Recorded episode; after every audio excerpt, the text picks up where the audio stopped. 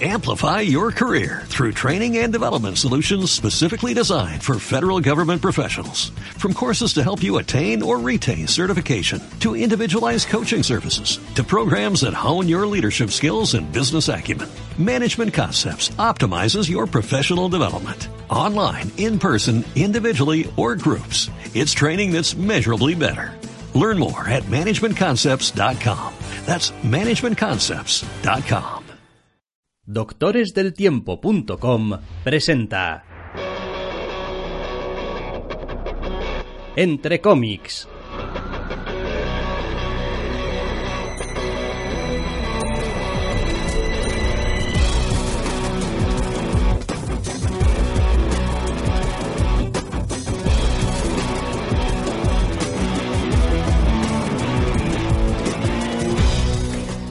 Bienvenidos, queridos oyentes, a una nueva edición de Entre Comics. Doctor Snack, muy buenas. Muy buenas. Esta semana traemos un carro gigante de T V Os para comentar y unos cuantos de ellos bastante buenos.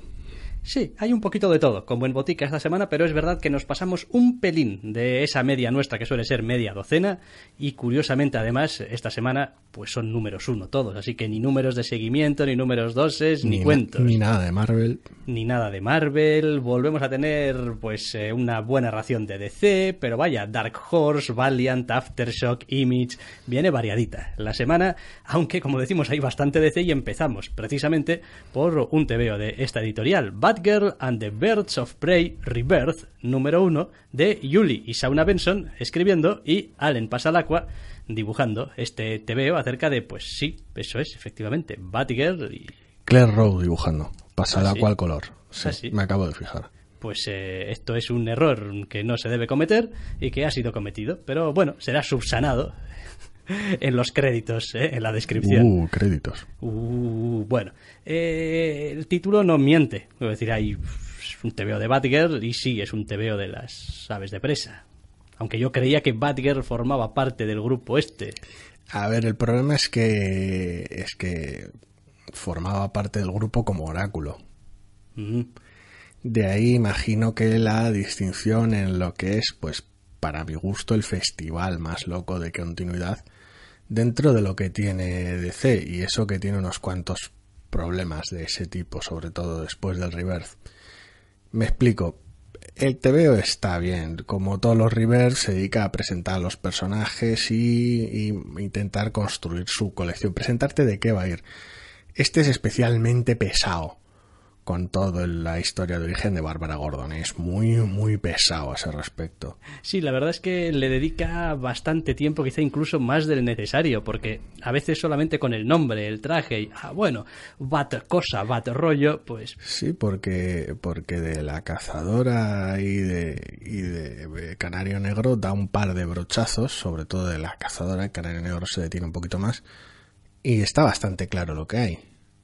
A ver, con, con ella es bastante más pesada, tiene que dar más vueltas para explicar las cosas. En realidad el problema de toda esta explicación que se cascan aquí alrededor de Batgirl es que hasta cierto punto al lector nuevo o que no esté demasiado familiarizado, a mí al menos, aunque entiendo eh, el personaje, quiero decir, he leído algunas historias suyas y tal, me cuesta identificar lo que me están contando que le ha pasado en el pasado con el tipo de personaje que es ahora. Es decir, es como, no, en el pasado era como más mayor y me dispararon y me pasaron cosas con el yo que después fui oráculo y ahora vuelvo a ser una jovencita de instituto. Es, y es como, no entiendo. Es parte del problema. El personaje está de vuelta en la universidad o estaba de vuelta en la universidad en la colección de Batgirl antes de Rebirth, si no me equivoco.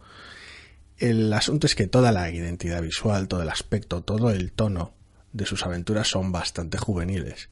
Y eso está bien, pues si el personaje fuera joven y hubieras recortado y eliminado cosas, si nunca hubiera sido oráculo o lo que quieres. El problema de D C con este personaje es que es que lo quieren todo. Que si quieren que Bárbara Gordon sea Batgirl, para que, que a la gente que le gusta la Batgirl original la tenga, quieren usar a Bárbara Gordon como una Batgirl joven, con un nuevo aspecto, para intentar pillar lectores nuevos, pero claro, quieren que Batgirl siga siendo oráculo también. Eh, sopas y sorber no puede ser. No se puede, no se puede porque tienes toda una historia larguísima del personaje en la cual pues ya en su momento decidiste respetar The Killing Joke en la continuidad por motivos que se me escapan, pero vale, por mucho que me guste ese T V O. Entonces acabaste con ella como oráculo. Fantástico, con una mujer hecha y derecha, bastante mayor ya, dirigiendo todo un equipo de la hostia. Y ahora la vuelves a tener con un uniforme, lo cual pues, está bien, no es que me interese demasiado, pero bueno.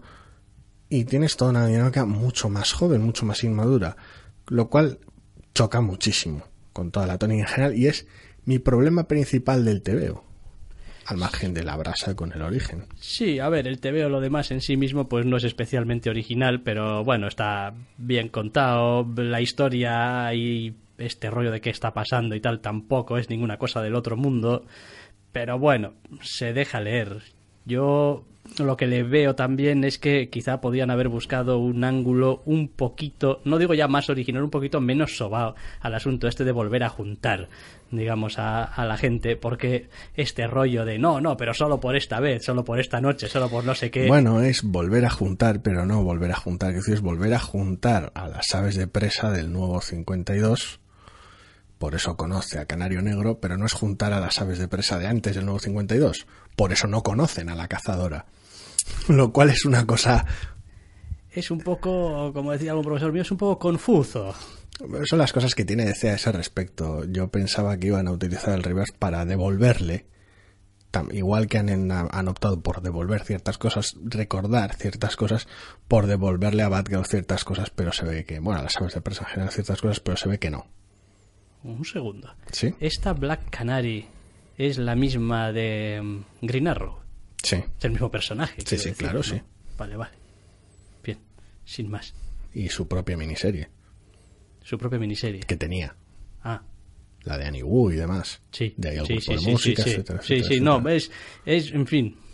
A mí me cuesta ubicarme. Yo todavía necesito un G P S para manejarme Black por el Canary ahora mismo. Este. Black Canary ahora mismo es sorprendente porque, pese a no tener colección propia, tiene el síndrome de Lobezno. Y está en muchas partes a la vez, es una locura. Sí, y bueno, a ver, eh, está bien, sin más. A ver, es una historia de... Esto habrá que ver realmente a dónde va el, una vez el que... El número uno de Aves de Presa, de Batgirl y versus Prey. Porque esto, pues, pues más allá de... Eh, mira los personajes, esta es su pinta actual, esta es su estatus en su vida. Esto parece que va a ser el problema que van a tener que enfrentar y a otra cosa. Pues sin más, si se llevan bien o se llevan mal o... Y ya está. Pues... Un poco pobre como arranque y con los problemas propios de tener a Batgirl, a esta Batgirl, con tanto bagaje en medio, pero bueno. Mm, sí, sí, con un cliffhanger también de los estos que no te los puedes quitar de encima ni con agua caliente, que esperemos que nos aclare algo el número uno de Batgirl and the Birds of Prey, probablemente, y con nuestra suerte, pues no sé, la semana que viene o así, no lo dejarán para muy tarde. Ya veremos. Bueno, bien, pues este Batgirl and the Birds of Prey y nos vamos a otra editorial, en este caso a Dark Horse con un T V O titulado Black Hammer, número uno de Jeff Lemire y Dean Ormston. Mm, en este T V O... ¡Guau! Se te ha quedado cuerpo raro. Se me ha quedado cuerpo un poco raro. A mí me ha gustado, me ha gustado. O sea, tiene, tiene un aire muy raro, tiene una estética muy, muy, muy, muy específica, pero, pero creo que funciona todo junto. No sé cuánto tiempo va a funcionar, pero funciona todo junto. Me funciona mejor en realidad conforme, la, curiosamente, cuantas cosas, cuantas más raras cosas salen en el T V O, mejor me empieza a funcionar. Es como, ah, bueno, empiezo a entender cosas. Ahora sí, porque este principio del T V O, con estas primeras dos o tres páginas, estoy aquí, soy un granjero y tal y cual, me estabais descolocando mucho. Ahora que cosas raras ya me tranquilizo. Sí, no, y para el final del T V O deja bastante clara cuál va a ser la perspectiva y qué sí. personajes está manejando. Básicamente la historia gira en torno a un grupo de antiguos héroes, todo bastante Golden Age, bastante icónicos todos ellos. Cualquiera puede encontrar paralelismos con héroes ya conocidos con facilidad y con guiños en algún momento, incluso a lo largo del T V O, con sus nombres, que están aparentemente, pues eso, fuera de circulación. Los motivos, el cómo están fuera de circulación, por qué, qué han hecho con sus vidas, etcétera, es básicamente la miga del T V O, con lo cual tampoco vamos a entrar en harina. Sí, en realidad el primer número este lo que hace es una breve presentación de los personajes para que te hagas una idea más o menos de cómo son. Sus dinámicas entre ellos. Y eso es. Eso es, sí, intentar demostrarnos un poquito pues por qué están juntos todos estos, porque están juntos como viviendo como una gran familia infeliz. Y disfuncional en una granja. Y la verdad es que pica mi curiosidad. el tebeo, las cosas como son, y además al final le da un cliffhanger que no es solamente un, un es, es el cambio de perspectiva, es el, el, el, sí. el giro que le añade algo, no simplemente el... Sí, enmarca la dinámica del tebeo, básicamente te deja claros algunos personajes nuevos y ciertas perspectivas que va a tener, no te mantiene en vilo con una emoción facilona en pos de un segundo número, que si es un cliffhanger bien, hmm. no un cliffhanger mal, por decirlo de alguna manera. Y lo demás artísticamente también me ha gustado. Es verdad que tiene una estética muy marcada, es verdad que, en fin, pues a veces igual abusa un poco de las sombras o las manchas un poco de tinta, ese, ese tipo de cosas. Sí, a ver, no es un rollo Miñola tampoco, pero, pero tiene un aire, tiene un aire oscuro pero heroico, un aire siniestro en bastantes ocasiones. Sí, curiosamente el tebeo tiene incluso algunos flashbacks eh, y tal, que, que ni siquiera en esos flashbacks el tebeo se libera, quiero decir, no es, no tiene una estética claramente diferenciada entre esto es un flashback y esto no. Es como, bueno, sí, puedes ver que igual los colores son un poco más planos y tal, pero tampoco es que sea más alegre, ni más luminoso, ni que tenga un cambio en el propio dibujo. No. No, no. Es, se vuelve, en los flashbacks es interesante porque, porque se vuelve todo más sencillo, los colores pasan a ser más, más básicos, pasan a ser más planos, la narrativa es mucho más tradicional, es literalmente, los flashbacks son, son cómic retro, entre comillas, por decirlo, al margen de evidentemente el color digital y la saturación de colores, recrean un poquito ese rollo, casi, casi icónico de, de cómic retro. Sí, después en realidad en este primer número conocemos todo lo que tiene que ver con estos personajes, casi casi a través de los ojos de un único personaje al que vamos siguiendo a lo largo del tebeo, lo cual como elemento narrativo está muy bien, pero también da una cierta sensación de decir, bueno, esto es un poco como tú lo ves, tío. O sea, sí, hombre, lo bonito es que te permiten números futuros si quieres contar con otros personajes a, a los mandos del tebeo, con cualquiera de los otros personajes, y verlo desde su punto de vista, otra situación distinta. No lo sé, ya veremos, pero es, es interesante, está es, bien, es curioso. Es muy llamativo, entre lo, lo pintorescos que son los personajes y lo cascados que están, no puedo evitar una sensación de un patrón a veces, pero, pero está guay, tiene, tiene ese toque de alguna manera clásico en algunos momentos, pero con ganas de jugar y de reinventar ciertas cosas. Sí, sí, le voy a seguir un poquito el rastro a esta colección, si puedo al menos y hasta donde pueda, porque uno no da para todo, pero me parece que tiene algunos elementos que pueden ser interesantes. Me parece que hay ciertos, tal y como son los personajes, ciertas interacciones o falta de ellas que son muy interesantes. Ciertas incógnitas de la trama, ciertos desarrollos que la verdad es que prometen mucho. Bueno, dejamos Black Hammer también, esta colección de Dark Horse, y nos cambiamos de editorial otra vez. Hoy vamos a toda velocidad, parece que nos persigan o algo así, con Captain Kid número uno. Captain Kid número uno de Mark Waid y Tom Payer con Wilfredo Torres. Para Aftershock, como decimos, esto, esto un tebeo, esto no me ha convencido. ¿No te ha convencido? No me ha convencido. No me, ha, me, ha, me, me ha parecido el típico tobey. Mira que es Mark Waid, ¿eh? Y Mark Waid últimamente me, me acierta mucho. Sí, y, y Wilfredo Torres nos gusta. Sí, sí, sí, claro. Pero no me parece que no. O sea, demasiado es, típico. Este tebeo no es solamente demasiado típico. A mí no me... No al hay... principio lo parece, pero al final tiene sus cosas. Bah. Pero eso es, es metadona barata. Bueno, ya veremos lo que hace Mark Waid con el, con el final, pero bueno. A ver, eh, básicamente aquí lo que se nos cuenta es la historia de un hombre ya de una cierta edad y tal, que está, pues no sé, celebrando un cumpleaños o lo que sea. Lo que pasa es que tiene un secreto el hombre. Y su secreto es, pues, que es el Captain Kid. O sea, que cuando le da la gana, mmm, con un mero pensamiento, se convierte en un superhéroe. Sí, sí, es gracioso porque es eso, es coge, coge estas cosas clásicas de, de niño que se transforma en héroe, por decirlo de alguna manera, una cosa muy, muy, muy Shazam, muy, bueno, Capitán Marvel, como lo quieras llamar, de, de, de ese niño que se transforma en héroe, y aquí lo tenemos de alguna manera invertido. Es un hombre de cuarenta y cinco años, que está bastante cascado para su edad, que además, bueno, pretende estar más cascado, ¿no? con, con cierta teatralidad que no, a veces no le funciona del todo bien, y consigue convertirse en un superhéroe básicamente muy joven, prácticamente adolescente, Bueno, a ver, pero espera. Pero ¿cómo esto, juegas ahí? Esto, esto hay que aclararlo. Sí. ¿Es un señor mayor que se convierte en un superhéroe joven? Sí. ¿O es un superhéroe joven que se no, convierte en un señor mayor? No, es un señor mayor que se transforma en superhéroe joven. ¿Sí? Sí. ¿Seguro? Seguro. Eh. Segu pero seg bueno, segurísimo. Segurísimo, porque de ahí a lo largo de todo el T V O uno de los personajes le está insistiendo al respecto de por qué sigue en ese, en ese cuerpo frágil, en ese... cuando podría estar siendo un superhéroe veinticuatro barra siete. Claro, pero es su tapadera. No, es todo lo contrario. Bueno, no importa. No me ha funcionado el T V O principalmente porque no me he llegado a creer demasiado la vida que tiene este personaje.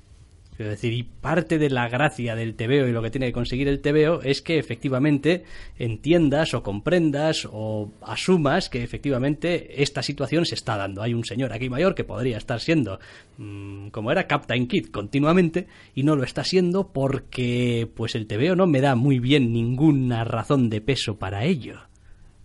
En principio porque no es, no es su vida normal, no, no, no tiene sus, sus amigos, no, no sé. No sé, no me... Y toda la escena inicial en el bar, el cumpleaños, y me ha sonado un poquito hueca, un poquito mucho cliché, mucho chiste fácil de compañerismo entre personajes, pero sin estar realmente muy conseguido. No llegas tampoco a conocer a ninguno de los dos personajes con los que comparte como diez páginas. La escena inicial del problema que tiene es que tiene muchísimo artificio, porque tienen que equilibrar a su vez una situación supuesta de, de amistad y de compañerismo en un cumpleaños con la gente que, que te quiere, de la gente a la que te rodeas, pero al mismo tiempo mantiene este run run constante de fondo de, bueno, además soy esta otra persona que tiene que hacer esta otra serie de cosas. Entonces acaba convirtiéndolo, tiene el mismo problema que suele tener a veces en otras ocasiones Batman, y es que Bruce Wayne no sea de verdad, no se perciba de, de verdad porque es una tapadera, sea una persona súper de corcho. Esa es buena parte del problema de la primera escena. Al margen de eso, me parece que el cómic está lleno de potencial. Tal vez no lo ata del todo bien, pero es un primer número bastante llamativo. Y Wilfredo Torres. Y eh, la amenaza esta que está combatiendo el Captain Kid este, o sea, no podría interesarme menos. No podría... Es, es que no, no. La amenaza es... La, la amenaza en principio es... por un lado genérica y por otro lado a veces clásica, con la identidad visual a la cual hasta se alude en el propio T V O y tal, pero una vez más creo que es terreno común para construir algo adicional encima de ello. El problema está en que emplea mucho tiempo en montar una exposición algo torpe con un personaje secundario hacia el final del T V O, mucho bla bla bla bla bla, entonces se dedica a hablar muchísimo el T V O en general, en esa primera escena, igual que en la última, a hablar muchísimo y a contar muy poco. Entonces parte de la debilidad que tiene, que no aprovecha bien. Tampoco he entendido, tam, a ver, he entendido, sí, he entendido lo que me ha contado el T V O, pero tampoco me queda una idea clara de qué clase de mundo es este. Quiero decir, eh, nuestro personaje, nuestro protagonista es una, es una excepción, ese es el único que hay, hay, hay más. El, no se ha explorado, no, esta... no hay respuestas al respecto. Ahora mismo no, no importa. Claro, pero bueno, quiero decir, algún personaje que interactúa con él tampoco parece especialmente sorprendido. No sé, no sé, me, me, me deja bastante lleno de incógnitas. Quiero decir, si un señor que puede volar viene y, y me baja del, del tejado y tal, pues a mí, en fin, me acojonaría un poco. No sé, no sé, no... Es endeble. Quiero decir, tiene una serie de ideas buenas, como pues eso, lo dicho, el hombre cuarentón que se transforma en un superhéroe joven y tal, alguna escena que se deja caer por el final y ciertos, ciertos asuntos muy chulos de identidad visual que tiene momentos, pero no está bien estructurado el primer número. Entonces me gusta más la idea de T V O que tiene y la idea que espero que consigan elaborar en futuros números que lo que es realmente como tal el número uno. Entonces es más una cuestión de fe, de que, que, que sea bueno. Ya. No sé, hombre, oye, tener fe es libre y Dios me libre de quitarle la ilusión a un niño y todo eso. Es que el equipo es realmente bueno. Pero... Entonces, quiero decir, por, por, por muchas torpezas, y tampoco son tantas, aunque tenga ciertas torpezas el número uno, a la hora de, de aprovechar el potencial que tiene, creo que son capaces de realmente llevarlo a cabo. Y si no, se les va a notar muy pronto que no tienen las ideas claras. Con lo cual, pues, a la altura del número dos debería quedar más o menos cristalino. Bueno, ya sabéis que no siempre hay unanimidad y por lo tanto, pues esta vez eh, ha sido un hit and miss. Este eh, Captain Kid, porque a mí ya digo que no, quiero decir, más allá de que sea muy bonito el tebeo y tenga sus cosas y tal y cual, lo cual yo no se lo quito, y Wilfredo Torres es el amo y hay cosas que las hace preciosísimas y bonitísimas y tal, pero pero no, quiero decir, no no ha conectado conmigo el tebeo en ningún sentido, quiero decir, no no he sentido realmente el, el peso que supuestamente debería tener para el protagonista este asunto de la doble identidad, esta esta lucha eh, que debería tener, o no, no lo sé, en torno a los dos, no, no, no, lo que he tenido es un montón de páginas desperdiciadas con un par de payasos en un bar, quiero decir, y yo eso pues no, no se lo puedo perdonar, es lo que hay, ya está, ya me irás contando quizá si va mejorando o no, pero hasta aquí. Captain Kid. Bueno, ya veremos, pero vaya, que nos vamos de un Captain Kid, de, de un superhéroe a una superheroína. Faith número uno, de Jodie Hauser y Pere Pérez, para Valiant. Oh. Este tebeo me ha gustado más, por ejemplo. Este tebeo básicamente es el tebeo de Supergirl que de cena me está dando, o no pretende darme, hasta septiembre. Creo que tiene como fecha de salida el número uno de Supergirl. Y que parece que va a ir por otros derroteros distintos a los de, por ejemplo, la serie de televisión, mm. por poner una referencia cercana. No sé, a mí este tebeo me ha gustado, quiero decir, no conozco en absoluto el personaje, no me ha tocado nunca leer nada con... Algún número suelto, algún evento de Valiant igual. Ha aparecido de fondo en alguna viñeta por ahí, pero... No son eventos que haya seguido, así que...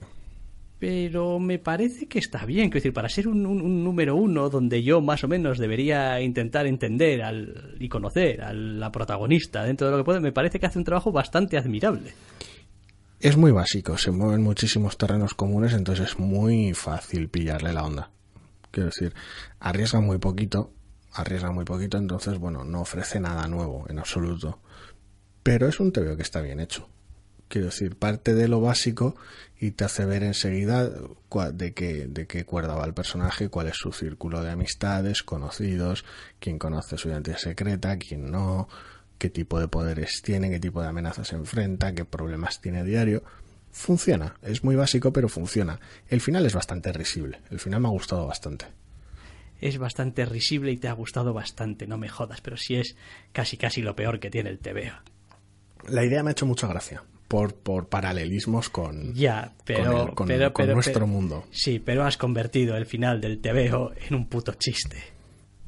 Al final, quiero decir, ¿en serio me tengo que tomar esto en serio? Es decir, llego al final del tebeo y... Oh, oh, oh, o sea, no. O sea, quiero decir, no, porque desde el momento en el que se nombra la situación en sí misma, que sabes que va a pasar, dices tú, una de dos. O esto va a ser una tontería, o le van a dar en toda la boca. Porque no puede haber término medio. Bueno, ha habido muchas escenas cotidianas a lo largo del tebeo. Esta no tendría que no, no, o sea, no tendría por qué ser distinta si no es por el porque ocurren las páginas finales del tebeo. Que si, si algo tiene el tebeo, el, el tebeo es que va pasando de una escena cotidiana a otra. Esta evidentemente es una excepción, incluso antes de que tenga lugar. Pero no sé, tiene su gracia. Y el, lo dicho, el paralelismo con el mundo real y de imaginarte a Chris Evans en algunas escenas. Yeah. Es muy risible. Sí, hombre, a ver, eh, es verdad lo que tú decías de que al final pff, lleva al personaje por algunas situaciones también un poquito sobaditas. A ver, el asunto es que el final es lo único original que tiene, al fin y al cabo. Ya. No, si yo eso lo entiendo, pero... No sé, a ver, yo como lector que no conoce al personaje, pues agradezco más la parte en la que sí, empiezo a conocer. Claro, y está personaje. Mucho mejor contado aquí que en, que en el de Batgirl, por ejemplo, está muchísimo mejor llevado, porque en el de Batgirl la tenemos contando cosas y recordando cosas, y aquí la tenemos haciendo cosas, interactuando con gente. Está muchísimo mejor contado, pero sigue siendo igual de básico y sigue siendo una trampa para contarte de qué palo va el personaje. Bien hecha, pero no va más allá. Bueno, equilibra bastante bien lo que hace con las veces que se mete dentro de la cabeza de la protagonista para no estar continuamente tampoco dentro de la cabeza y dejarle... Sí, algo sí, de es un poco no tener, no tener por número de páginas principalmente, algo más de espacio para ver la perspectiva de otros personajes sobre ella, pero entiendo que no es el momento ni el lugar porque no hay espacio en veinticuatro páginas del número uno. Pero lo dicho, sí. Es una presentación bien ejecutada sin, sin echar a nadie. No sé qué tal los, los lectores veteranos, eso es lo que no tengo ni idea. Pero no asusta a ningún lector nuevo, por lo menos a nosotros, ¿no? No, no. Es muy fácil de aproximar, el personaje está muy bien construido y el final está lleno de potencial y encaja bien con el tono ligero superheroico de la mayor parte del T V O. Tiene también el asunto de que aquí, más allá de alguna pequeña referencia que pueda haber, en realidad en el T V O propiamente, si le quitásemos el Valiant de la portada, resultaría un poco complicado saber si esto esto de los superhéroes, quiero decir, volvemos a tener aquí una protagonista que es un personaje aislado, ella sola, esto, esto en el mundo es más o menos común. Hombre, sí, tal y como te deja claro toda su historia de origen al principio del T V O, por qué tiene ya los poderes, por qué distintos grupos ha pasado, en qué tipo de cosas ha tomado parte, el propio T V O lo cuenta. Sí, sí, pero... Vaya, que no parece... Pero vamos, es un, es un héroe que trabaja en solitario. Es como si te empiezas en un T V O de Superman con, bueno, yo estuve un tiempo trabajando con la Legión y otro tiempo con la Liga de la Justicia y ahora mi T V O, conmigo, solo, y ya está. Es lo ya, mismo. Ya, no sé, es, es que creo que se centra tanto en la parte personal, digamos, del personaje, que su faceta más superheroica me resulta bastante inane. Es como, voy por aquí volando y si veo un ratero, pues lo agarro. Sí, es más, es más un T V O de Peter Parker, tal vez, que un T V de Supergirl, por, por establecer patrones que pueda cualquier oyente captar fácil. Es como ese T V en el que Peter Parker se pasa todo el T V con sus neuras profesionales y personales, porque tiene que ir a visitar a la tía May y ha quedado con sus colegas y al mismo tiempo tiene que estudiar para la universidad, todo muy ochentero estoy hablando, y tiene que y por el camino para, le tira unas telarañas al, al, al buitre, lo ata a una farola y sigue con su vida. Es un poco ese rollo, hasta que al final pues Misterio te la lía o algo. Sí. Es un poquito ese feeling, es muy básico, muy clásico y funciona muy bien, y captas enseguida al personaje y todo su entorno. Por eso digo que me ha gustado, porque funciona muy bien como número uno, no es ambicioso, no, no. Pero está guay y me ha gustado el final porque lo encuentro muy gracioso y porque es precisamente el detalle que tiene un poquito de originalidad. Eh, quizás sí, quizás sí, no me cae especialmente simpático, pero bueno, puedo entender el razonamiento. Habrá que ver luego a dónde van con el fin, cómo continúa ese final en el número dos, claro. Sí, es verdad, ¿eh? Que en ese sentido también el tono del T V O es como muy contenido, como muy neutro, como... Es ligero sin resultar intrascendente y es en general... amable sin ser súper cómico, es simpático. Eso es, es como está, está ahí caminando una fina línea... que está bien porque te lo lees muy a gusto, pero al mismo tiempo te cuesta encontrarle la personalidad. No es humorístico, por eso, de ahí el que el final tenga potencial, ya veremos cómo lo usan.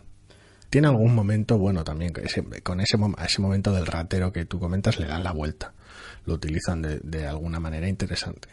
Con lo cual, viendo esos pequeños detalles en lo que es un número de compromiso, de este es mi personaje y va de esto, yo lo he encontrado muy correcto.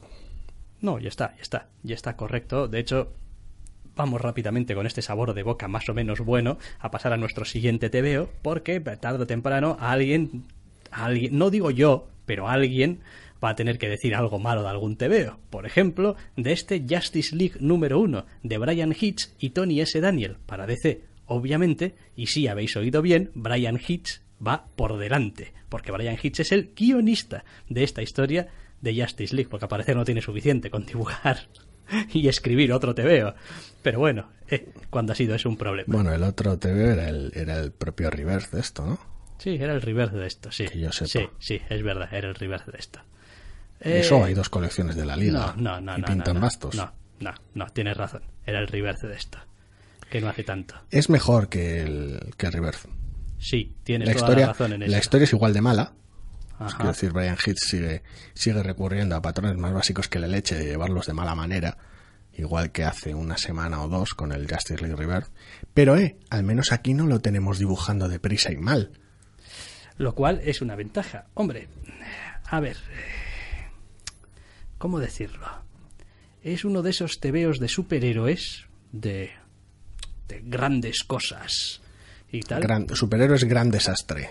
Eso es, que... Si realmente no lo piensas en absoluto y simplemente vas pasando las páginas mientras los personajes se ven envueltos en situaciones cada vez más, más catastróficas y teniendo que dar todavía más la vida... O sea, si te acercas al T V O como si esto fuera Independence Day, dices. Sí, más o menos.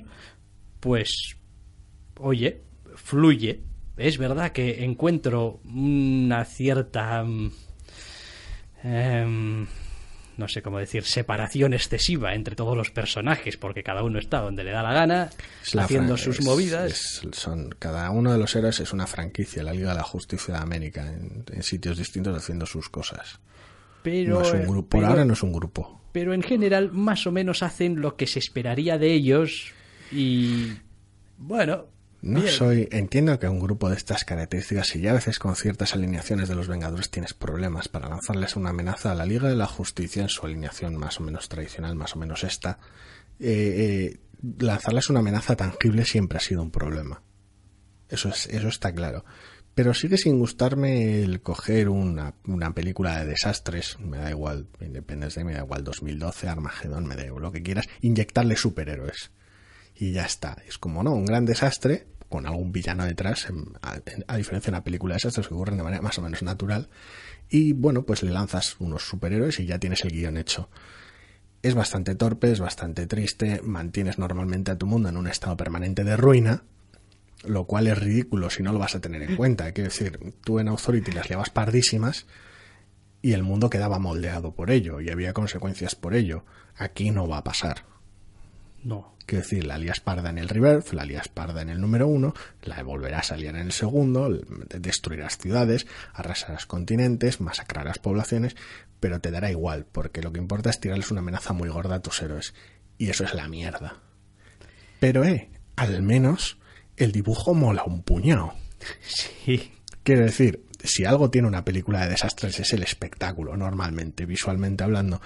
Y en ese aspecto el T V O cumple la mayor parte del tiempo, sobre todo con Wonder Woman de por medio. Sí, sí, es lo que te iba a decir, es a lo que iba cuando decía que, bueno, si te lo tomas como un T V O de, oh, están aquí los superhéroes dando la vida y tal y cual, pues, pues está bien y se deja leer y es como, joder, es hasta agradable. Y a ratos es como, sí, sí, superhéroes, joder, sois la Liga de la Justicia, Wonder Woman, Superman, tal... Bien, lo que pasa es que, joder, después te pones a pensar un poco sobre el T V O y dices tú, pero, pero, pero, ¿qué mierda es esta? El T V O es mierda, quiero decir, me, me medio T V O sujeta edificios y trenes al T V O, es y es como es y luego es ¿por qué estamos sujetando edificios y trenes? Ah, bueno, es que algún malo nos estará tirando los edificios y los trenes, así que habrá que ir a amenazarlo con pegarle. Me encanta especialmente el final, el fi- la, es quiero decir, las últimas dos viñetas. Está bien que esté Wonder Woman toda badass. Me la vas a tener que enseñar, eh, creo que, a ver, las recuerdo, eh, pero no, no tengo a mano. Las dos, sí, las dos últimas sí. viñetas, sí. Está las bien dos últimas que viñetas Wonder de Jenny Woman. Sparks, dices. Eh, podría ser Jenny Sparks, sí, podría ser, sí, sí. A Apollo no, tampoco le pega tanto. Es normal que sea Jenny Sparks, es decir, no son spoilers, por mucho que sean los dos últimos bocadillos del T V O, porque básicamente dice, tengo amigos y vamos a por ti. Como vosotros, bueno. Sí, bueno. I have friends and we are coming for you. Y es como, vale, ok. Que es como, pues eso. Habéis visto todo el destrozo de este número. En el siguiente más. Es pornografía de la destrucción. Portaos, portaos bien. Ese rollo. Es porno... Sí, es pornografía de la destrucción. Es el mínimo común denominador del T V de superhéroes. Es malísimo. Es muy bonito de ver. Pero es malísimo. Es un, es un T V horrible. A ver, tiene sus limitaciones. A ver, es lo que tú decías, es muy complicado hacer un T V O realmente de la Liga de la Justicia grande, bueno y tal. Se llevan décadas haciendo alguno de vez en cuando. Ya, bueno, pero es que, digo, pero ¿no? es que ya, ya, pero es que quieren sacarlos todos los meses. Entonces, que cuidado, que les pasa lo mismo a los Vengadores. Que le pregunten eh, a Morrison cómo se hacía. Que, que nadie se cree, se crea aquí que no, claro, ese como es la Liga de la Justicia es mierda y los Vengadores son maravillosos. No, no, los Vengadores menudas mierdazas que están sacando. Sí, sí, preparando los, los resúmenes mensuales en el de junio, ya nos escucha a nosotros meternos con, con la única colección de Vengadores que leemos, porque las otras nos parecen tan terribles que ni eso, donde estaban con una amenaza cósmica bastante ridícula. Y, y no estamos contentos tampoco, o sea, en ningún caso esto es odiar a la Liga de la Justicia porque D C, porque ni, ni, ni de broma. Aún así, aún así, si me apuras, prefiero leer a la Liga de la Justicia en estas historias tontas que a los Vengadores en esas otras historias tontas. Porque, no sé, la Liga de la Justicia me resulta más... Más, bueno, quiero decir, si alguien tiene que soportar edificios y, y, y agarrar trenes en el aire, prefiero que sea Superman. Ok. Pero bueno. Un mal te ves, un mal te veo. O sea, tampoco... Me gusta el, el, el dibujo de Tony Daniel. Quiero decir, está bien. Y su Wonder Woman acojona, un cojón y medio. Pero, pero por lo demás, el, el te veo es una mierda horrible. O sea, Brian Hitch, que se tome unas vacaciones o algo, porque te va.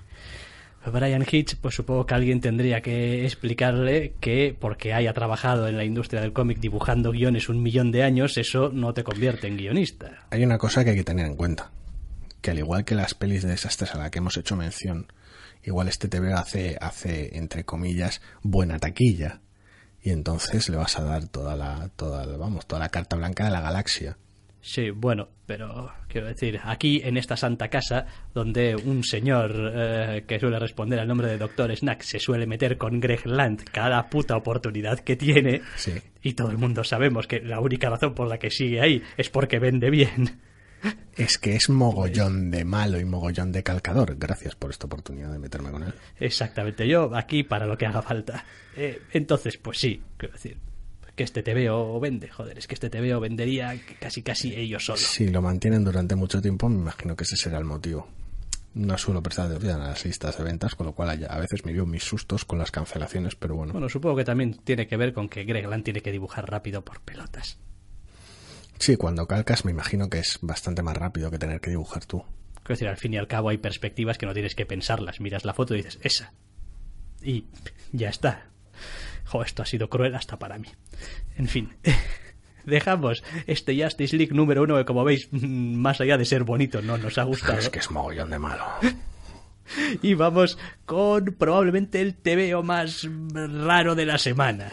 Sí, no, pues probablemente no, de, de, de, de calle. Eso que hay alguna rareza a lo largo de la lista. El propio Black Hammer lo ha sido. Sí, es sí, bastante peculiar. Sí, es peculiar, pero es peculiar en, en, en aspecto. Tratamiento en, visual, tratamiento en ciertas, visual. Ciertas aventuras que lleva a cabo. Y uno que tenemos más adelante también tiene sus puntos llamativos, pero este es, este es verdaderamente raro. Hablamos de Snot Girl, número uno, de Brian Lee O'Malley y Leslie Hahn, para Image, en lo que viene a ser algo así como un T V O acerca de una adolescente que está total... Sí, tiene veinticinco tacos, casi veintiséis, pero... Bueno, sí, tiene... vale, la edad el que comportamiento tenga, da igual. El es... comportamiento sigue siendo adolescente. Da igual, veintitantos años, una bloguera total, la, la típica persona, chica que quiere estar divina, preciosa y guapa para intercambiar en las redes sociales y tal, pues sus... no sé, tenía un blog, no recuerdo de qué, de moda. De moda, no sé sí, qué. De este estilo y de moda. Entonces tiene que estar siempre divina y tal, porque hay otras bloggers que conoce y tal, que son también divinas, y a cada una les pone un mote, y su vida es y divina, solo que en realidad que, no. Bueno, todo se, sí, las apariencias se resquebrajan y el, y el fondo empieza a, a surgir, y todo lo malo empieza a salir a yo flote. A este, yo, yo a este T V O le pongo la pegatina de T V O de la semana Overkill. O sea, te has pasado. O sea, entiendo que querías hacer algunas cosas, hacer hincapié en determinadas cosas, resultar quizá a ratos un poquito agobiante, pero te has pasado. A mí me gusta, pero, pero me genera, me acabaré acostumbrando si lo continúo leyendo y por ahora todo apunta a que sí, pero me genera muchísimo desconcierto. Estoy tan acostumbrado a que Brian Lee O'Malley dibuje sus tebeos que ver ahora con otro dibujante me, me desconcierta un huevo, porque el estilo sigue siendo el mismo. Quiero decir, sus... sus Sí. No tengo el gusto, así que... Sí, no, no, no porque... Ilumínanos. No. Hombre, Brian porque... Lee O'Malley. Sí, porque de Scott Pilgrim contra el mundo solo has visto la película. Ajá. No, no te has leído el T V O. Bueno, también he visto dibujos. Ya, dibujos, bueno, pues sabes el, el tipo de arte que tiene. Sí. Y Seconds no te lo llegaste a leer, ¿no? No. No, está muy bien Seconds. Más, menos juvenil que, que, que, que Scott Pilgrim, por mucho que me guste. Y vuelves a tener este rollo Brian Lee O'Malley de los cuadros de presentación de los personajes con uh-huh. su nombre y su, uh-huh. su edad, sus aficiones o algún uh-huh. dato gracioso, algún guiño, etcétera. La prosa, los diálogos, es muy suyo, pero de repente el dibujo no tiene nada que ver. Entonces a mí, que, que estoy muy acostumbrado a lo que hace y cómo lo hace, me, me desconcierta muchísimo. Como ya he dicho, ya me iré acostumbrando. Todo eso unido al, al propio T V O como es. Sí, sí. Me ha dejado muy, muy con el culo muy torcido. Te puedes ir acostumbrando lo que quieras, porque no me voy a acercar al número dos ni aunque me lo regalen. No. No. Acabas de decir que es el T V O de la semana. hemos añadido cosas, había un contexto. No, creo ahí. que había un raro en medio, el tebeo raro de la semana. Sí, has añadido la palabra overkill al final. Y overkill pero y... Lo bonito es quitarte palabras de tus claro, frases. Sí, sí, sí. No, harías un maravilloso editor en ciertos medios, entre en comillas, ciertos, de comunicación. En ciertos círculos. Sí. Eh, a ver, eh, a mí este rollo no me va. Es que, es que no, o sea, soy un lector... sencillo, soy un lector más o menos simple. Es decir, si me das tres ideas bien puestas, no necesito diecisiete. El problema es que eh, manejan muy bien el ritmo y manejan muy bien los tonos de las cosas. Y entonces el último tercio del tebeo es realmente bueno. O sea, desde que, desde que pisan el bar... ¿En serio? Sí. ¿No te ha gustado el final? ¿En serio? ¿No te ha gustado el, el golpe... de repente, tal vez, de sobriedad de las últimas dos páginas? Eh, no. No, quiero decir, me gusta saber qué te veo, estoy leyendo, y normalmente me gusta saberlo desde la primera página. No tengo nada en contra de un giro, pero... Pero es que funcionas con el ritmo de la protagonista. Básicamente, todo el tebeo es exceso mientras ella es exceso, y el tebeo es, es mierda cuando ella está hecha mierda. Cuando, lleva, cuando llega al final, pues estás como ella. Vaya por delante que temáticamente no es un tebeo que me interese. Bien, decir, no vida podría, y milagros de una, no de una bloguera import, de moda. Eso es, no podría importarme menos. Quiero decir, es como... No, pero bueno, ya que estamos, vamos a echarle un ojo, que... ¿eh? Para eso nos pagan y tal. Vamos a ver. No estaría mal. Eh, ¿Qué pasa aquí con esta muchacha y tal y cual? Y pues sí, es verdad, pues tiene, pues tiene, tiene un serio problema mental... Y, ajá, ajá, redes sociales, y es otro tema también al que le tengo muchísimo cariño, el de las redes sociales y el del aparentar y el de todo, que decir, me está resultando odiosa casi casi según voy leyendo cada una de las páginas, y tus amigas son casi casi más odiosas todavía que tú. No, ya sé que no, no, no es, no es el tipo de persona con el cual vas a conectar, eso está claro. Entonces, me cae simpática, porque a pesar de todo el tebeo está bien contado, entonces, es que ay, es me eso. cae simpática, pero me da igual. Me da igual que me caiga simpática. Bueno, pero si el tebeo está, pero si el tebeo está bien contado y la historia es buena, vale que los personajes, pues tal vez no, no, no, no compartes motivos y tal, pero bueno. Bueno, pero tampoco en otros tebeos. Pero precisamente para eso tenemos la suerte de ser dos personas, para que tú des los argumentos cabales y yo diga simplemente, pues a mí no me ha gustado. No, joder, no. Tiene un blog de moda y el pelo verde, ya desde la primera página. Sí, sí, ya me imaginaba que más o menos tu aproximación iba a ser de no, joder, no, pero qué coño. A ver, también he de reconocer otra cosa, y yo creo que todos los oyentes habituales del podcast tienen que haberse dado cuenta ya en las últimas semanas. Quiero decir, quiero coger vacaciones ya. Quiero decir, llega un momento en el que esto sigue siendo divertido, pero cada vez lo es un poco menos. Y cuando llegas a una semana con ocho novedades y empiezas a leer y te encuentras con ciertas cosas a ciertas horas de la noche... Es ese concepto, es como Brian Lee O'Malley, Leslie Han, vuestro tebeo está entre yo y mis vacaciones y tal, en plan, en plan barrera física. Y lo voy a atravesar ahí. Eso es, y si tengo que atravesaros, pues os atravesaré y ya está. Y si tengo que hablar de vosotros, hablaré de vosotros. Está bien contado, es súper chocante, la temática es muy peculiar y ya veremos a dónde va con el final. Pero funciona, yo creo que a la, cualquier fan de la manera de contar las cosas que tiene Brian Lee O'Malley le funcionará incluso con este cambio en el, en el arte. Mm, sí, quizás sí. Ya veremos, es pese a todo excesivo, como normalmente lo suelen ser sus tebeos. Bueno, tampoco vamos a decir nada malo de alguien por ser excesivo, ¿eh? No es como si... No, es que no. No digo que no, no. Quiero decir que de repente no se ha convertido en una historia súper cotidiana porque cuente con, con otra artista y tal y no lo dibuja ah, él. No, no. Oh. ¿Por qué no? Porque no, no pasa en Seconds, pese a todo. Tiene su toque, bueno, más que su toque extravagante y bueno, Scott Pilgrim contra el mundo es una puta locura. Al menos tiene su propia personalidad. Eso se lo admito. Sí, me, me casi me apena un poco que no haya cambiado la manera de contar las cosas cuando no lo dibuja él. Pero bueno, que podía haber cambiado ciertas perspectivas, que parece que haya, que haya ido en, en piloto automático, yo esto lo organizo así y punto, y ya está, y el que venga atrás que lo dibuje como vea. Me parece un poco raro, pero bueno. Bueno, dejamos aquí. Este Snot Girl. Snot Girl, efectivamente, porque es que yo tenía ya la vista puesta ya en el siguiente tebeo. Sí. Siguiente tebeo, volvemos a D C, chan chararán, chan chan chan chan, de Hellblazer Rebirth número uno de Simon Oliver y y, y te reto a que me digas quién es el otro. Moritat. Bien, Moritat. Es de las pocas veces que he tenido que mirar su nombre varias veces y comparar letras para saber qué era lo que ponía. Porque la página de créditos...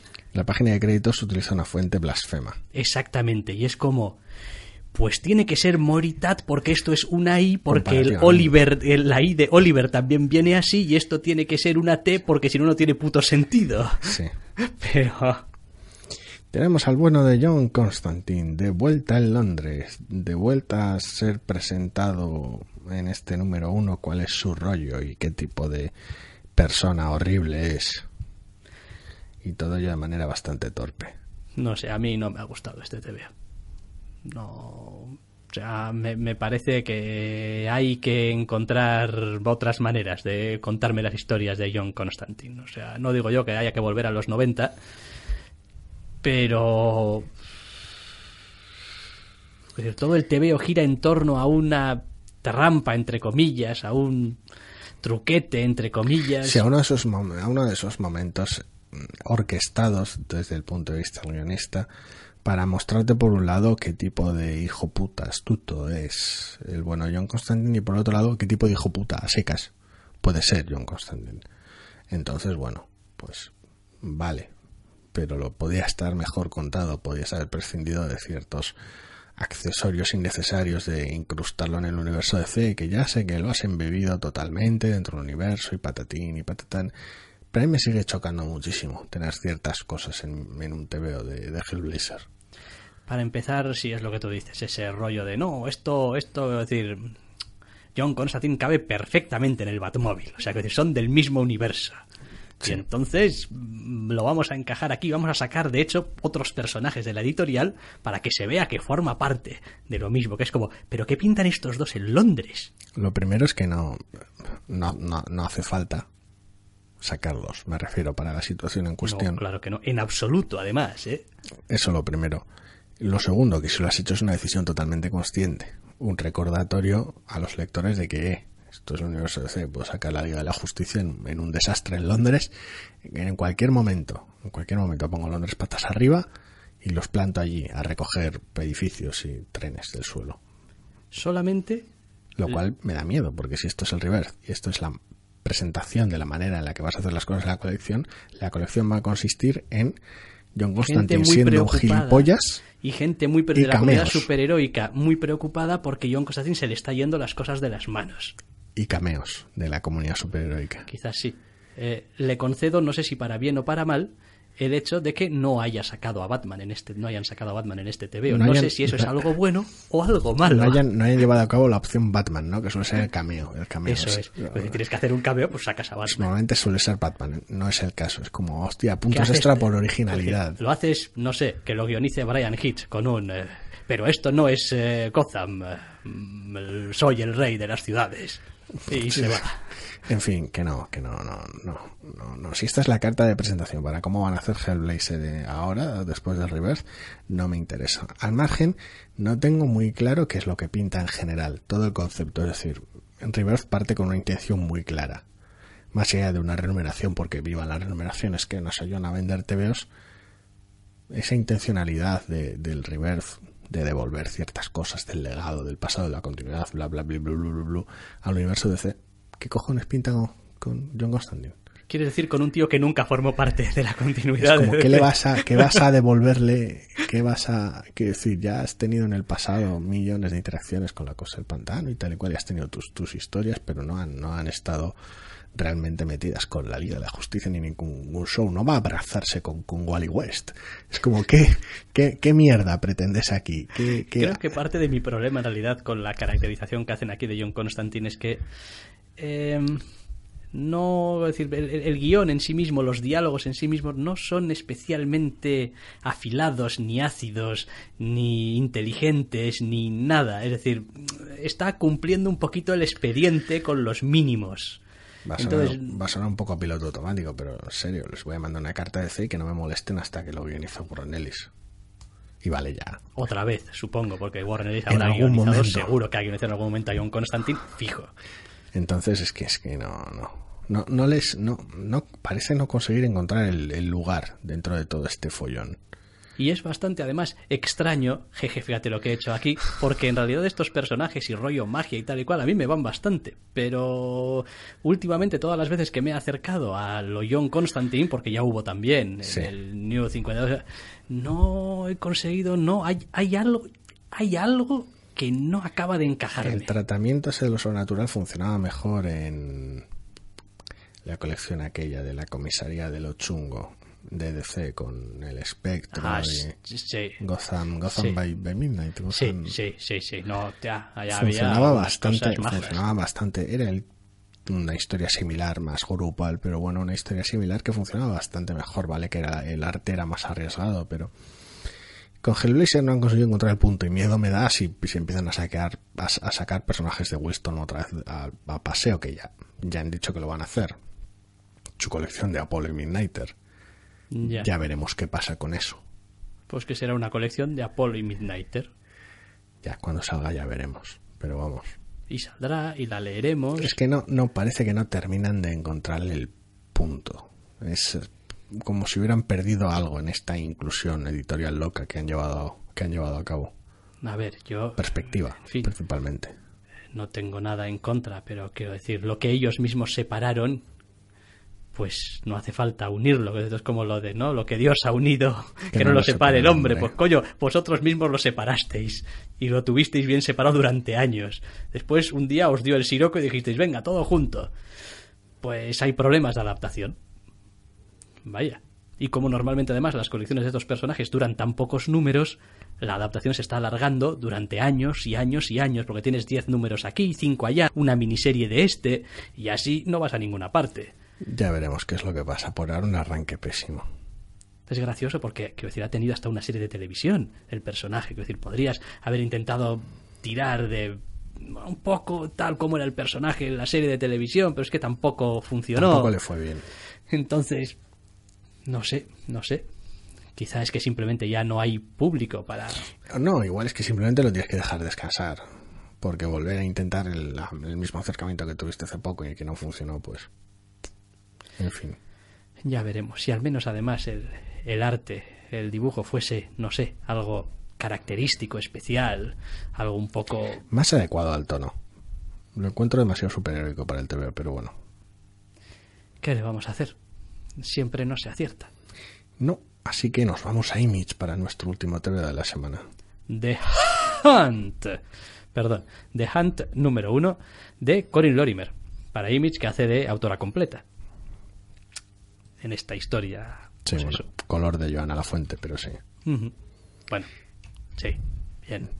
A todo el mundo lo que es suya. Ya, vale. que, ya que estamos, ya que solo hay un nombre al en lo que viene siendo guión y dibujo. A ver, The Hunt. Pues bastante bien. Sí, The Hunt es este tipo de T V O de terror atmosférico y realmente muy, muy jodido en ocasiones, que normalmente tanto nos gusta. Quiero decir, tiene ese tono, esa inquietud, esos personajes bien construidos con sus fallos, sus tachas, esos momentos en los cuales las cosas están mal simplemente porque están mal de manera normal.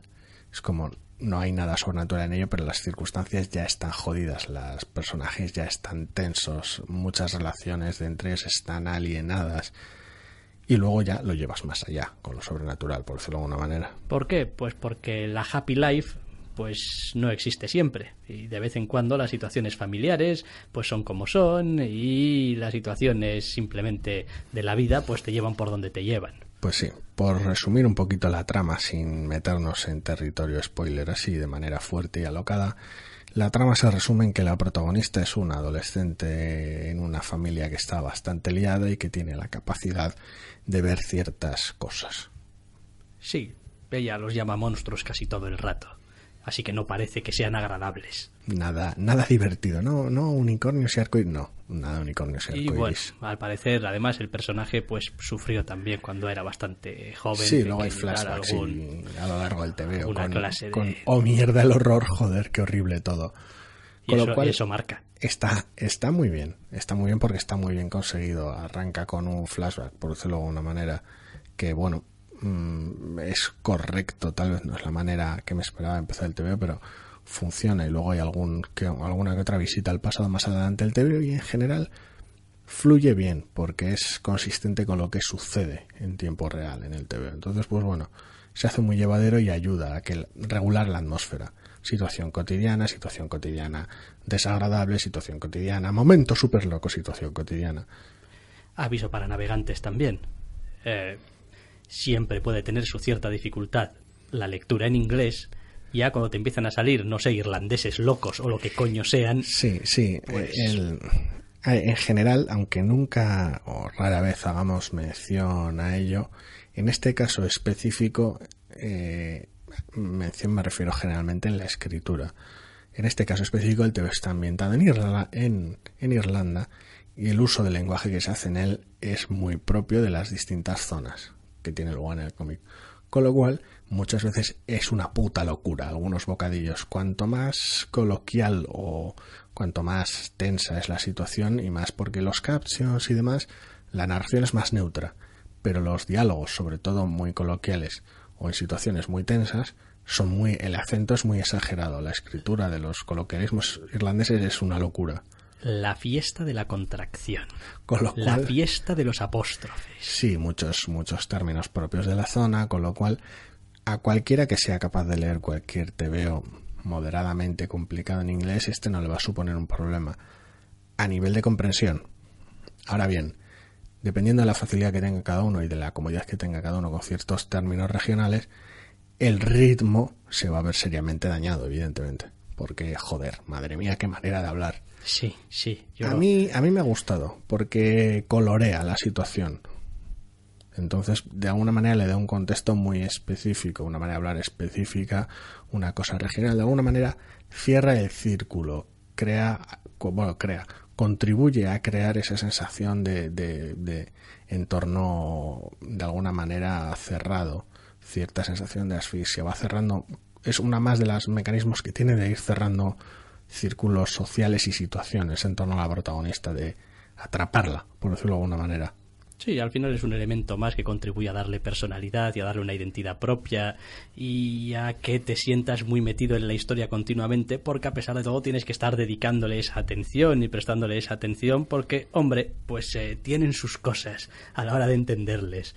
Pero está bien, está bien, yo creo que precisamente por, por eso que dices de que deja bastante... en el fondo todo lo que tiene que ver un poco con el terror y lo sobrenatural. Aquí el asunto es que, joder, aunque aquí no hubiese nada sobrenatural, esta, esta familia parece funcionar ya basta, está bastante dañada ya, ya desde base. La familia, la historia, la protagonista, su entorno social y demás son interesantes por mérito propio. Ya es una historia interesante en sí misma sin lo sobrenatural. Pero si además añadiéndole eso consigues construir algo, algo mayor, algo más complejo, algo más, más, más creativo, funciona muy bien. Sí, ya veremos. Ya veremos también cuál es el mm, rumbo que quieren llevar eh, con esto, porque a pesar de un poco cómo acaba el T V O, no lo veo yo siendo exitoso si empieza a ser demasiado obvio, si empieza a mostrar demasiado. Ya hablamos en su momento también de algunos de estos tebeos de terror, como aquello de, no sé, los monstruos en la cueva, aquella que había desaparecido unos niños y tal. Sí, y cual. Pero el problema que tenían algunos tebeos es que, es que directamente lanzaban el terror por la ventana y se metían en el territorio fanservice ridículo de manera bastante grotesca. Bueno, sí, igual pero también, sí. Pero vaya, era... Pero al final lo que te acababa estropeando un poco la sensación era decir, jo, es que... Es que esto hay que guardarlo un poco, hay que construir primero. Sí, los demonios en bikini nos ayudaban, pero sí. Ay, en fin, demonios en bikini. Es lo que hay. En algunos tebeos, no en este. Este está bien, The Hunt está bien, ¿eh? Y yo preveo que tendrá una historia y un desarrollo además interesante. Me parece que tiene elementos, los apunta, y si juegan a hilar un poquito fino, a un poquito más el medio plazo y no tanto el impacto inmediato y tal... me parece que pueden tener algo, algo funciona que esté bien, muy bien. Funciona bien, porque aunque la representación visual del horror en muchos momentos es muy directa, su impacto en la historia no lo es tanto. Entonces habrá que ver, porque buena parte del juego se basa en lo que la protagonista es capaz de ver y cuándo se muestra al lector y cuándo no lo que ella es capaz de ver. A veces simplemente se sugiere que está ahí y a veces te lo enseñan y haces joder, mierda. Entonces con eso juega bien. Entonces, por mucho que enseñe, la historia es más sutil de lo que parece a simple vista si te enseñan un par de páginas con monstruo, entre comillas, en la cara. Entonces funciona muy bien. Artísticamente es una maravilla. El uso de las sombras, expresiones faciales. Una vez más, el lenguaje lo adorna todo y el color es fantástico a lo largo del T V O, porque para construir ambiente es imprescindible. Pues sí, está muy bien, y con este último T V O que está muy bien, vamos a dejar ya el podcast por esta semana con un pequeño aviso para navegantes, y es que el de la semana que viene va a ser el último podcast semanal, pues, en fin, no me atrevería a decir hasta, hasta finales septiembre, de agosto, pero probablemente hasta finales de agosto al menos, sí. De manera genérica, sí. Porque todo no se puede. Bueno, sí, igual alguien puede, pero nosotros no. Entonces, eh, hasta la semana que viene va a llegar el podcast por esta temporada, entre comillas, aunque poniéndole números. Pues... sí, ya nos volveremos a redespedir la semana que viene, pero sí. Exactamente. Por hoy nos despedimos solamente por esta semana y, como siempre, si así lo queréis, podréis volver a escucharnos la semana que viene. Hasta la semana que viene. Amplify your career through training and development solutions specifically designed for federal government professionals. From courses to help you attain or retain certification, to individualized coaching services, to programs that hone your leadership skills and business acumen, Management Concepts optimizes your professional development. Online, in person, individually, or groups, it's training that's measurably better. Learn more at management concepts dot com. That's management concepts dot com.